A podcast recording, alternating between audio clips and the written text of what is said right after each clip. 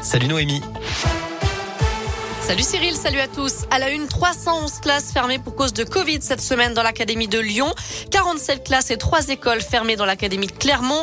Le virus circule toujours activement dans la région. Le département de l'Ain affiche un taux d'incidence de 653 cas pour 100 000 habitants, 699 dans le Rhône, 898 en Ardèche. Des chiffres supérieurs à ceux des pics de la troisième et quatrième vague. Pour autant, le porte-parole du gouvernement a indiqué ce matin qu'il n'y avait pas besoin de limiter les rassemblements en cette fin d'année. Le ministre de la Santé, Olivier Véran, lui, se donne pour objectif 20 millions de rappels de vaccins d'ici Noël pour passer des fêtes un peu plus sereines. Prudence dans vos déplacements. La vigilance orange, neige, verglas ou avalanche est toujours en vigueur pour l'Ain, l'Isère et les Deux-Savoie. Alerte valable jusqu'à demain matin pour l'Isère. Il a aussi beaucoup neigé en Savoie et en Haute-Savoie. Un millier de foyers sont privés d'électricité. Des agents d'Enedis sont partis en renfort pour rétablir le courant. Il y a eu d'énormes difficultés également ce matin sur les routes à cause de la neige. La 432 a dû être coupée. Les camions ont été stockés sur la 43, la 48 ou encore la 39. Et il y a eu aussi des retards et des suppressions de trains, donc restez très prudents. Il est soupçonné d'avoir participé à une centaine de vols dans la région. Un homme a été interpellé cette semaine à Bellevue-la-Montagne en Haute-Loire, d'après le progrès, et placé ensuite en détention provisoire.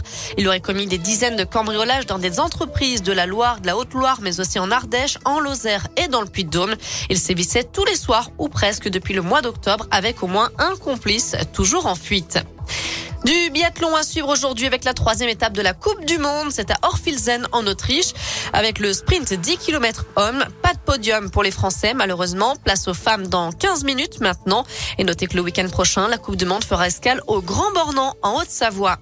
Un mot de basket avec la JL Bourg qui joue sur le parquet de Rouen ce soir pour la 11e journée de championnat. Le coup d'envoi c'est à 20h à la Vacheresse. En foot, on joue en Ligue 1 ce soir, début de la 18e journée avec Nantes-Lens. Les Verts jouent à Reims demain à 21h et l'OL se déplace à Lille dimanche à 13h.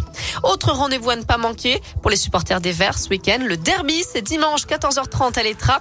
Les U19 de la SS affrontent ceux de Lyon pour le premier tour fédéral de la Coupe Gambardella, compétition dont les petits Verts sont du titre.